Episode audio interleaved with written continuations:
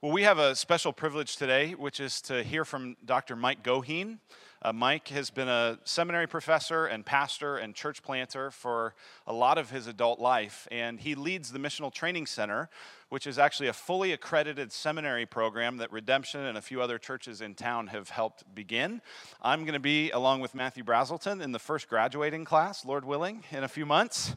And uh, there's other folks from our church that are part of that missional training center as well. Mike uh, wrote a book that many people in our church have read, if you've ever gone through Surge, called The Drama of Scripture. That's been significantly influential here. He's a dual citizen. He's originally from Canada, but also has his American citizenship. And so you'll hear a little Canada in when you hear him talk.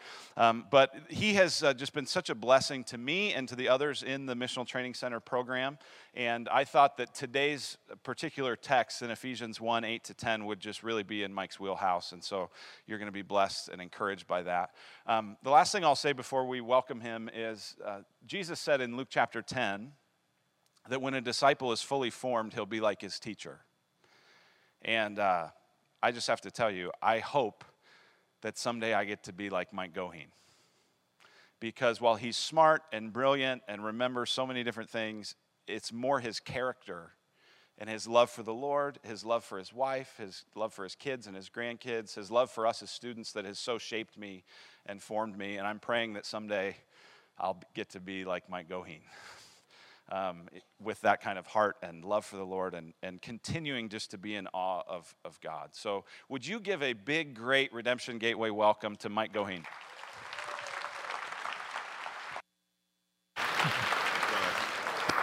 Go get him. It's always hard to preach after those kind of introductions. and I'm always thinking, if only Luke knew me.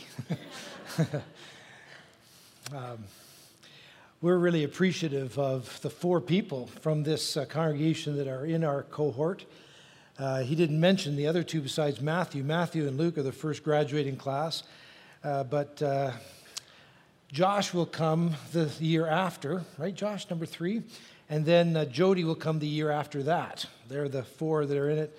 And I want to just really encourage you uh, to say, you've got some good leaders here. I, I, I literally am involved with uh, leaders of the church all over the world and see so many different leaders from so many different countries, so many pastors, speak to so many, talk to so many. And um, I've just been impressed with the quality of leadership that uh, there is in the redemption churches. Your church in particular has some good leaders. You need to thank the Lord for that. That's not common.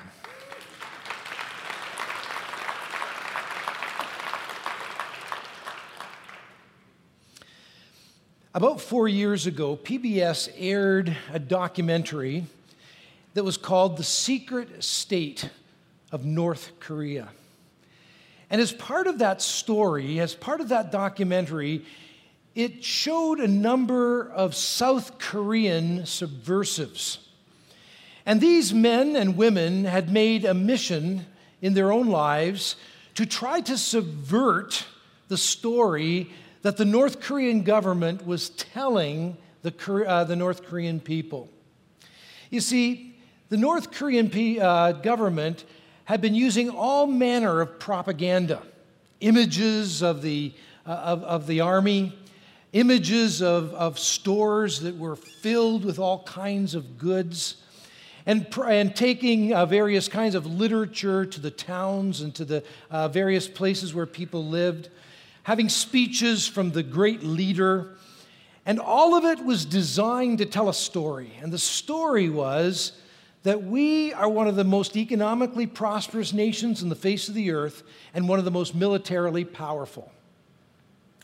And these South Koreans wanted to subvert that story so that they knew the truth that in fact it was oppressive and repressive regime it was not militarily powerful, and it was not economically prosperous. And so they began to take thumb drives and, and record the way South Koreans lived and put popular TV programs that showed South Korean life. And they did a number of things and put them on thumb drives and DVDs and smuggled them over the border to get them to the North Korean people. They, they took on took radio stations and they started to transmit stories from defectors across the lines that told a different story. And what they were trying to do is subvert that story and help them see it wasn't true. One of the subversives said this North Korea needs to stop believing in the regime and the story they are telling themselves. A young woman named Chun Yang said after she had defected about her own experience back in North Korea, she said, What we have learned is not true. We have been fooled. It made me want to be free from that story. Well, what Paul is doing in 1 Corinthians 3 through 14 is doing precisely what the South Korean subversives are trying to do. He has planted the Ephesian church, and he knows that the Ephesian church is living in the most powerful empire that had ever existed until that time. And they knew that the Roman Empire was very good at propaganda and very good at selling its story to the Roman citizens in a variety of ways. And he knew that Ephesus was one of those places where this story was powerfully told, and the Ephesian church was now called to live in a different story. And so, what Paul says to the Ephesian church, he says, I'm going to tell you another story. Well, he actually doesn't say just that. He begins with, Blessed be the God and Father of our Lord Jesus Christ. But what comes is the way that rabbis would pray and praise the Lord. It's called a barakah, the way rabbis would praise the Lord for what God had done in his mighty deeds. And they would bless the Lord. And what Paul is especially focused on is one mighty deed in Christ. But what he sees in Christ is this whole Old Testament story. All of God's promises and mighty acts finding their climactic moment in the life, death, and resurrection of Jesus. And he wants this Ephesian church to understand this is the true story. You're being fooled by another one. And he wants them to say, We want to be more and more free of the idolatry of that story, and we want to live more and more faithfully in the good news of Jesus Christ. And if we are attentive this morning, listening for the Spirit's promptings and speech to us. Perhaps we can hear that Spirit speaking through this ancient document, which is the Word of God, and saying to us, You're living in a country with a very powerful story, with a whole lot. And it's not propaganda in the same way the North Korean, but we're getting it in all kinds of ways. We've been through an election we're two different visions, one on the right and one on the left, peddling their story of progress, giving us a humanist vision. Many of us last Sunday watched the Super Bowl, and millions of dollars were being paid by businesses to tell a story, a story that you need to be dissatisfied with your life. What you need is this product or this experience, and if you have them, that's what will make you happy. And we hear this story so much that, as one author has said, it's become our story without even realizing it. And so Paul comes to the Ephesian Christians and he comes to us. And what he wants to say to us is, I want you to join me, Paul says, in praising the Father of our Lord Jesus Christ for what he has done. And I want to detoxify you from your cultural story and the idolatry of it and I want you to live in the true story of the world. That story that is narrated in the Old Testament, fulfilled in Christ, and of which you are now partakers, and you now have been included. Now, in Ephesians 1 3 to 14, he tells a story, but not as a narrative, Rather, again, as many Psalms, if you're a reader of the Psalms, you'll know this, as many Psalms do by narrating the mighty deeds of God and praising Him for what He has done. And so, what we have with these benefits in Ephesians 1 election, holiness, adoption, and so forth, are not a bunch of benefits that are kind of like beads in a string, theological issues that we can thank the Lord for this benefit and this benefit and this benefit, one narrating, one after the other, like beads on a string. No, what Paul has in mind is the whole Old Testament narrative. Now, you see, Paul was a Jewish rabbi when he became a Christian. And you might say, Tell me something I didn't know. But you know what? Most of us think of Paul as a good Reformed theologian, giving us some good doctrines of election and good doctrines of redemption and so on. And we don't hear and realize that Paul, as a rabbi, like every rabbi of his day, was filled up to hear with his Old Testament story. And he, like all the other rabbis and all the other Jews of the time, were wondering how this story was going to be resolved that they had been waiting for. And what excites him in Ephesians 1 3 to 14 is that this story has been revolved in the clim- resolved in the climactic moment of the life, death, and resurrection of Jesus Christ. If you were here to hear Luke do that walk up music, were you here? Ephesians 1 3 to 14. That is an excellent contextualization. Because what Paul is exploding in praise is that in Christ, repeated 9 to 11 times in these verses, in Christ, this story has been resolved and fulfilled.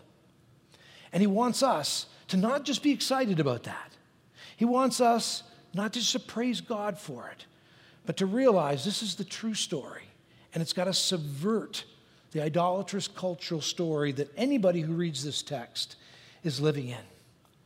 It's a story that for Paul flows out of love and grace. And that's why you hear those words several times throughout. In love, he's done this. Out of his glorious grace, he has done this. It's a story that flows from his gracious, loving kindness towards his creation. And it's a story that for Paul kind of has three moments that are very clear in this story. The first is the Old Testament and what God has done there. The second moment is that in Christ, that whole Old Testament story has been fulfilled. And the third moment is you, Ephesian Gentiles, have now been included by faith in the gospel into Israel's story, and this is now your story as well. What I want to do right now is, in hopefully a very few minutes, I want you to see that story that is so clear in the backdrop of Paul's thinking, and I'm going to do it through diagrams. What we see, Paul says, is that he's working out a plan that has a purpose and a goal. The way he puts it in, in, the, in the later verses is he's working out a plan in conformity with the purpose of his will. He's got a purpose, and he's moving the whole story of all of history towards that purpose. And that purpose is revealed to us, and we're going to talk more about that in verses 8 through 10. That purpose is the uniting of all things in heaven and on earth. Sometimes he calls it the kingdom. Sometimes he calls it the new creation. He calls it a lot of things. There are many images, but he calls it in Ephesians 1:10 the uniting of heaven and earth and all things in heaven and earth under Jesus Christ. For Paul, this is a story of restoration. That is, there was a time in creation when heaven and earth were united when God was present in the creation and the shalom filled the earth. But with Adam, there had been sin and rebellion. And through Adam and Eve, sin had fractured heaven and earth. Somehow there was this fracture between God's presence and the way God intended things to be and the world that He had created. And so, this long story that is told in the Bible that Paul has in his bones is a story to restore heaven and earth as one, the way it was in the beginning and the way it was meant to be. And so, he sets out on that long road of redemption and he chooses a people, Israel. And he begins with Abraham and he says, In Abraham, he says to Abraham, I'm going to bless you so that you might be a blessing. You're gonna, I'm to restore to you the blessing of creation. And then you are to live that out in the midst of the nations and be a channel of that blessing of the restoration of heaven and earth together. You are to be a blessing of that to the nations. And so Paul is a good rabbi. Abraham is very important to him. The rabbis of Paul's day said something like this. They have God saying this. Of course, he didn't, but he have God saying this. God saying, I'm going to create Adam. And if Adam messes things up, I'm going to create Abraham to sort out the mess. And so God sees, so Paul sees Abraham as this promise and the seed, the nation that will flow from him, as being the way God's going to sort out the mess. And so, blessing is a key word in Ephesians 1. Praise be to the Father of our Lord Jesus Christ, who has blessed us. This blessing has come now in Christ. But then at the Exodus on Mount Sinai, the Lord says to Israel, You're my special treasured possession. I have chose you, and your calling is now to be a holy nation in the midst of, my, uh, of, God, of the nations in my world. I'm choosing you for a purpose, and that is to be a priestly kingdom that mediates my blessing to the nations, and you are to be a holy nation, a holy people in the midst of the nations. And Paul now says that purpose is being fulfilled. And now you're incorporated into that election to be holy. And then Paul says to them that, uh, sorry, then uh, God says to them at Mount Sinai, I've just redeemed you. Now, what does that mean? You go back now into what's just happened. Israel has been in Egypt. And if you understand the ancient Near East being um, under the in bondage like Israel was, meant that they were under the authority of the Egyptian gods, mediated through the Son of God, Pharaoh. And so God comes through Moses to the Pharaoh and says, Israel is my firstborn son, my child. And he doesn't serve those gods. Therefore, Exodus 12 12, I'm going to bring judgment on those gods, and I am going to liberate Israel to come and serve me fully. Well, that redemption didn't work, and later Isaiah is going to say, We need another redemption, a much greater redemption to be liberated from our idolatry. And Paul says, That's come. And you now are incorporated in, as ado- adopted as sons into Israel, the firstborn son, and now part of that community. And then Israel knew that their election and their redemption meant that they were to live for the praise of his glory. The way one author puts it so beautifully says, from the time of, the, of Mount Sinai, Israel understood that their whole life was bound up with the glory of God. That the nations would look and see, and either see the glory of God, or as Ezekiel is going to come and say to them when he comes and hammers them, he says, But you profane my name. Instead of the glory of God being seen in my glory being seen in you, you profaned my name. They were to live to the glory of God. And Paul has said, now in Christ, that's come about by his death and resurrection. And you too have been incorporated into that. And then God promises them an inheritance. And this word is an important word throughout the Old Testament. That inheritance was to be the land. And the land was, to use the language of Paul here, was where heaven touched earth in two ways. It was the place of the temple, tabernacle, then the temple, where God came to dwell. But it was also the law that was to bring forgiveness and to bring about the renewing of Israel's life so that they could live and all things would be made all things would be seen as right when they lived that way. And so there is this inheritance that they're promised. But that inheritance was a picture of what was coming. When heaven wouldn't just touch earth there in one part of the, of the world, but where heaven would completely overcome earth at the end. And Paul says, You now have that inheritance. But the problem was they didn't live faithfully. And so God exiles them, He punishes them, He takes them out of the land.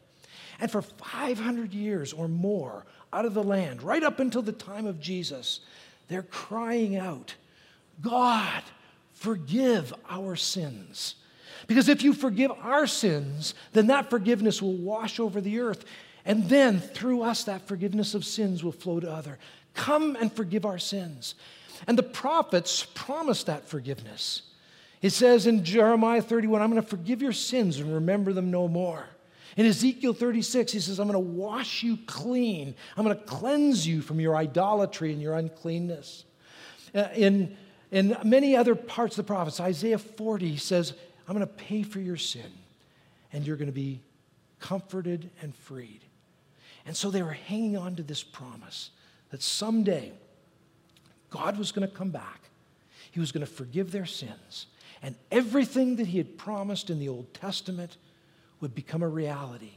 And it would start with Israel, and then that blessing of Abraham would flow to all the nations.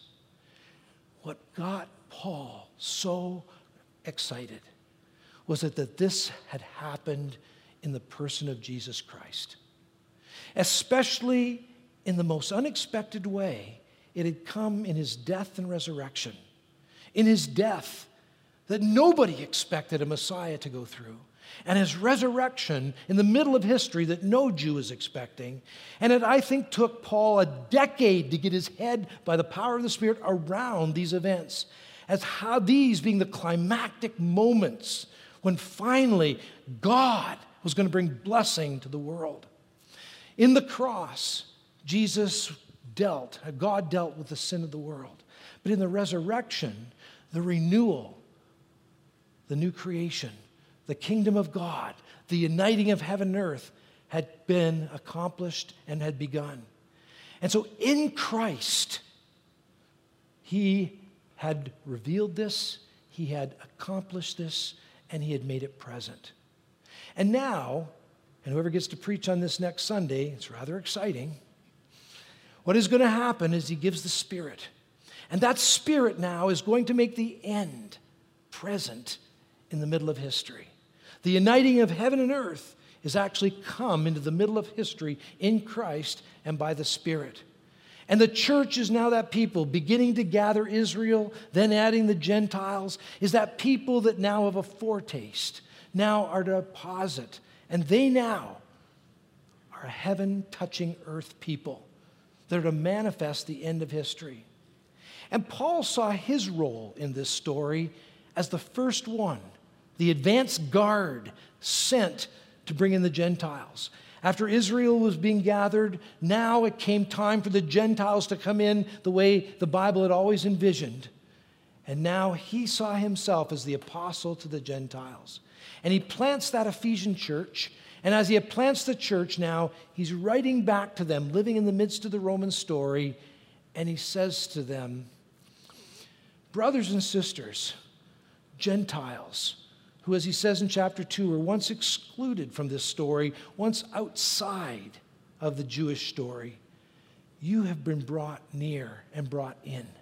You now have been included in Christ. You now have been included in this story, and this is now your story to make known a heaven and earth in the midst of the nations.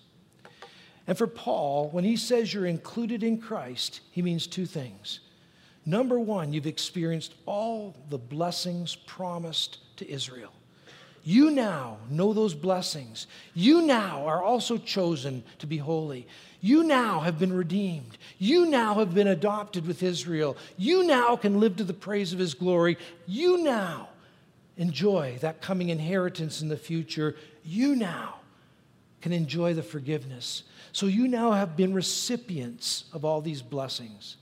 But, second thing for being included in Christ is you're not only included in receiving the blessings, but you're now included in Israel's vocation. Their vocation to live this out in the midst of the nations, to show before it comes where God is taking all of history. That's what Paul's doing in Ephesians 1 3 through 14. And that's my introduction. now we're going to go to verses 8 to 10. And Luke told me I had 35 minutes that begins now. And I was allowed to use that as an introduction, he said. He didn't really. Matter of fact, he said, make sure that introduction's a part of the 35 minutes, or a door's going to open and you're going to fall through. That's why I'm walking around, just in case it's true. In verses 8 through 10, Paul says, You have been let in on the end of the story. It's been revealed to you. He says, In God's wisdom and insight, He has made known to us the mystery of His will, the purpose towards where all of this is going, which He set forth in Christ as a plan. This is where His plan's going. In the fullness of time, and when that fullness of time comes, the end of history, it's to unite all things in heaven and on earth. Brothers and sisters, you know where all of history's going. And that's what makes sense of everything that takes place now. Have you ever watched a movie or a TV show where it had a very complex kind of plot? And then finally, when you got to the end and the plot was resolved, you said, oh, that's what was happening through the story. You ever had that? And have you ever then gone back and watched that again? That happened to me recently. My wife and my uh, son, son-in-law and daughter have been watching The Crown. And so they've been through season one and they're into seasons two. And I, and I then came home and I was watching it with my, with my wife. We watched one of the episodes. And it was very complex, very complex plot. And it unfolded, and I was having to orient myself, not knowing who everybody was, but this complex plot unfolded itself. And then it resolved in a certain way. Oh, that made sense. Then my son in law and daughter, a week later, said, We want to watch that. So I watched it again with my wife. So I've seen one episode two times. and I watched that episode, and I knew what was coming. I knew where it was ending. And so I said, Oh, that's why it started that way. Oh, that's why he did that. Oh, oh, oh, all these aha moments. That's why. And what Paul is saying is, in God's wisdom, He has shown you where history is going. He's revealed it to you. He's made known the mystery of His will. He said, at the end of history, heaven and earth are going to be united. And now that makes sense of all of history before that and it's also to be the story that makes sense of your life. You are to be aiming your life for that end of history and that moment when Christ unites all things. Now, what does it mean to unite heaven and earth? I think this is a very difficult concept for Western people. Heaven and earth doesn't make a lot of sense for us. And uh, uniting heaven and earth, it's hard to get hold of what he's saying because this is imagery and language that came from the ancient Near East. You see, they saw the gods in Roman Empire as being in the heavenly places, in the heavens. And those gods controlled what was taking place on earth.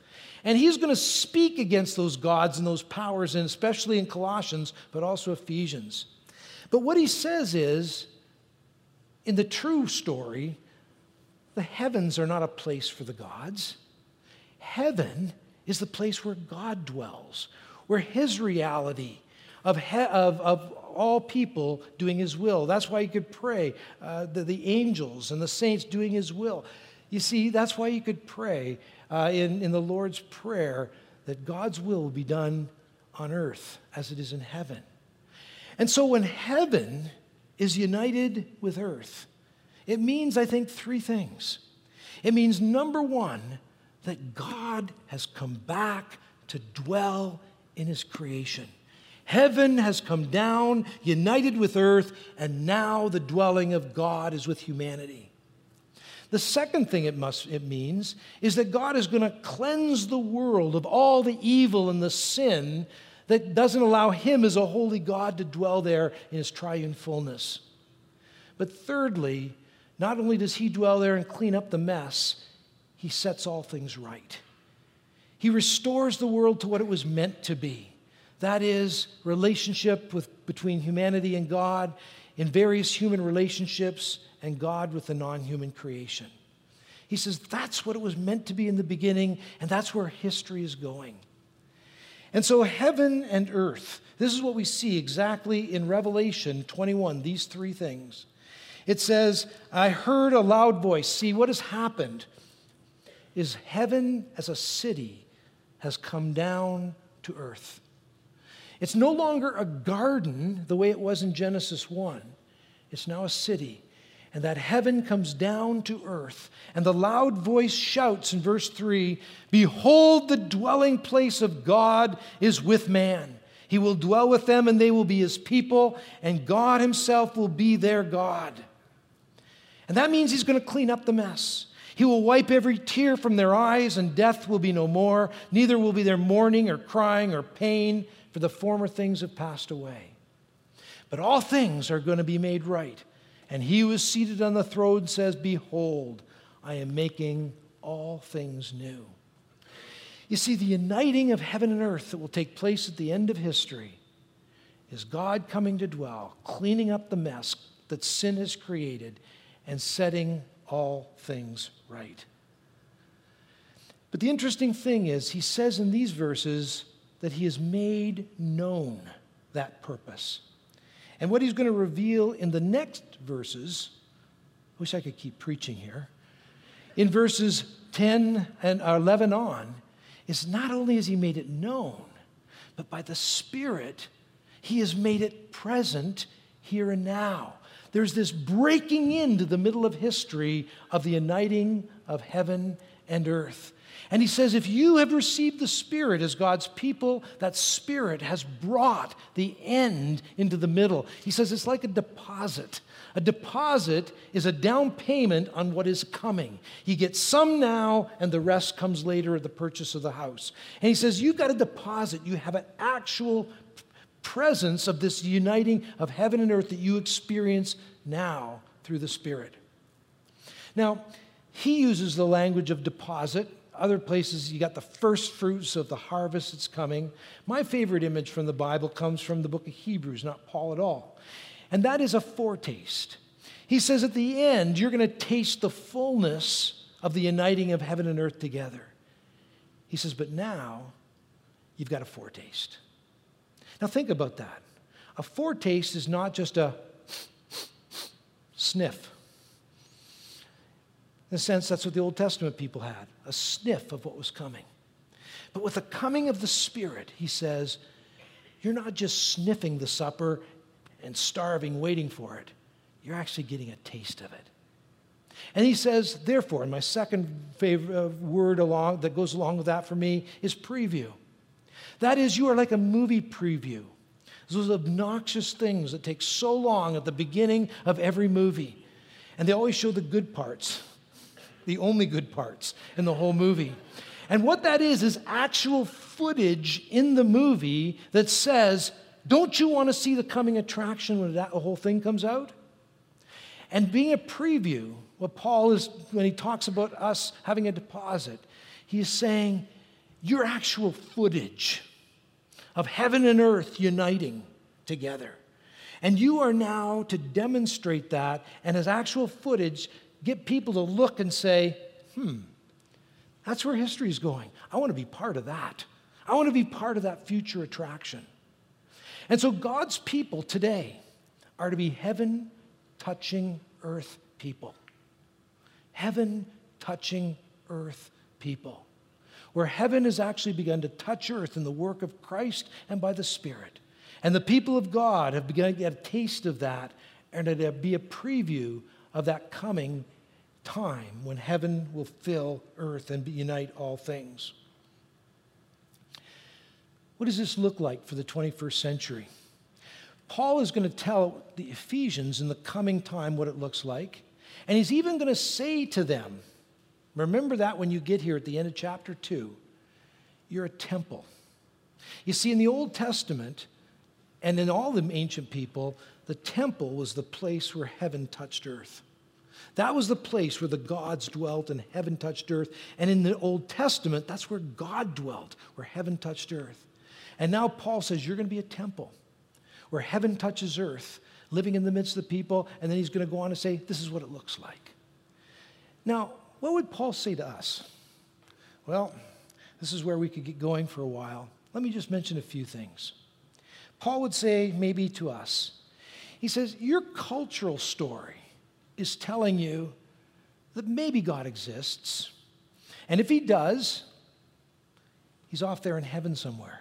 You can meet him in your private devotions early in the morning and maybe at night. Meet him on Sunday for an hour and a half.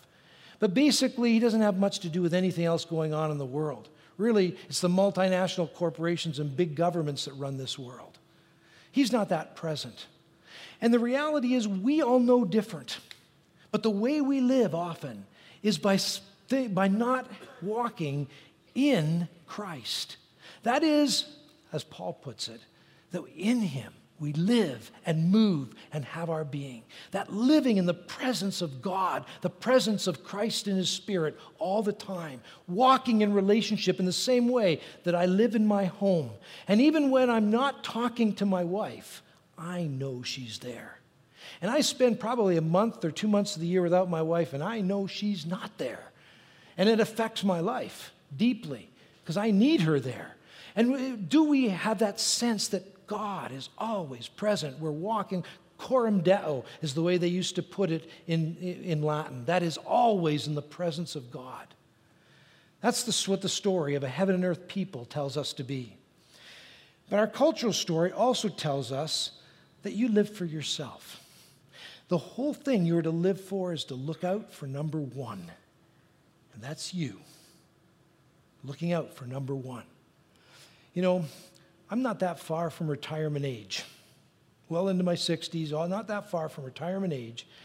And I think that a lot of people my age must watch football because that's where the ads for retirement are always coming. And they're bombarding people like me and telling us, look out for yourself. Look out for yourself. Look out for yourself. Don't worry about him. Look out for yourself. Now, I'm not saying retirement planning is a bad thing, it's a good thing. But what I'm saying is, I'm constantly being told that you deserve this, you deserve this, you deserve this. And after a while, I start believing and say, I deserve this. And I start becoming very egocentric and selfish. But with the biblical story, that, that's the constant propaganda of our culture. But the biblical story says that doesn't make you happy. That doesn't fulfill you. That's not what it means to be human. What it means to be human is to pour out your life in selfless, self giving generosity. Not worrying first about yourself, but worrying about everyone else, honoring others above yourself, as Paul says. Constantly looking out for the needs of others and being willing to sacrificially serve the other. That's what a heaven and earth people look like. And if we just live that way in our egocentric, narcissistic, self centered world, we would be very different as a heaven and earth people.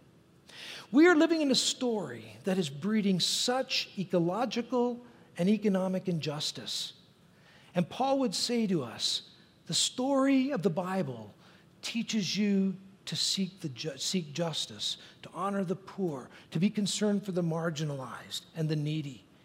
And if you are a heaven and earth people, you'll do like the law did, uh, the law did in the Old Testament, that made the poor the concern, primary concern of, for God's people. And also, I think Paul would say to us, he'd say, You live in a story that is very wasteful. You're living in a story that is coming in and trashing God's creation. He's invited you into his home and said, Take good care of it. And you're coming in and you see the non human creation is for your own good and you're trashing it. And what he would say to a wasteful people like us is be a people of stewardship. This is, we sang the beautiful song, This is my Father's world. This is my Father's world. How about this is my Father's home? Because after all, that's what the Garden of Eden was meant to, was meant to picture. And what if I invited you to my home and you just started using everything and trashing it? It wouldn't be very respectful. And so God would say, I think Paul would say to us, be a people of stewardship that cares for the creation. And I think he would go on and all kinds of other things to say to us. You know, when heaven touches earth, things are restored. When heaven touches earth, people are restored to God, people are restored to each other, and people are restored to their calling in the non human creation. Let me finish with a story that uh, may help. A number of years ago, I think it had about 15 years ago now, if I recall right, right rightly, or 12 years ago, I got a call on the phone, and the call was from a fairly well known scholar that had written about 10 books or so, and I knew his books. And he said, Hello, you Mike Goheen? I said, Yes. He said, I am so and so. I never talked to him. I didn't know what he was calling about. But he said, I just wanted to call you to thank you for your book, Drama of Scripture. You're welcome. And I wasn't sure what he was calling about. And then he went on to talk about it for a little while. And I said, You're welcome. We had a nice conversation. Then I hung up the phone. And I went into my wife and said, Strangest thing just happened. This guy calls me, thanks me for the book, and he knows more about it than I do. What is going on? I don't know what's going on. I didn't know until years later. Now I know somewhat of what was going on. He was dying of cancer. He died a very short time after he called. And basically, what he writes in the introduction to the book that came out after he died was I've written these books, but the most urgent thing facing the evangelical church today in the United States, he writes, is who, and this is the title of the book, who gets to narrate the world? Who gets to narrate the world? He says global capitalism is one story that's the most powerful story in the, in the world. He says the second most powerful story is Islam. And he said the third story, and I think he's totally wrong, is Marxism. I think Marxism is dead. But then he said there's one more, and that's the biblical story that tells a different story than those others. And his concern and why he thought it was so urgent was that he believed the American church, and I'll include the Canadian church, the European church, was living more out of the first story than out of the last one. That that story was shaping their life more than the Bible. And I wonder if Paul might say to us one of the things you have to face is you put religion over here in the private realm. But religion is not a private thing. Religion is who's made this world, and that all of life is all for Jesus. And he said, writes in the very eh, beginning of the book, the most urgent issue facing the evangelical church today is who gets to narrate the world. And what Paul wants to do in Ephesians 1 3 through 14 for you today is narrate the world for you and say, This is the true story. Come live with both feet in it. And what Paul wants to do is subvert for you the story of idolatry that is shaping our world here in North America. And may God grant that by his Spirit we would be a heaven and earth people, making the end known in the middle so people want to go there. Let's be, let's pray together. Lord, we pray that you would open our eyes to see this good news of Jesus Christ.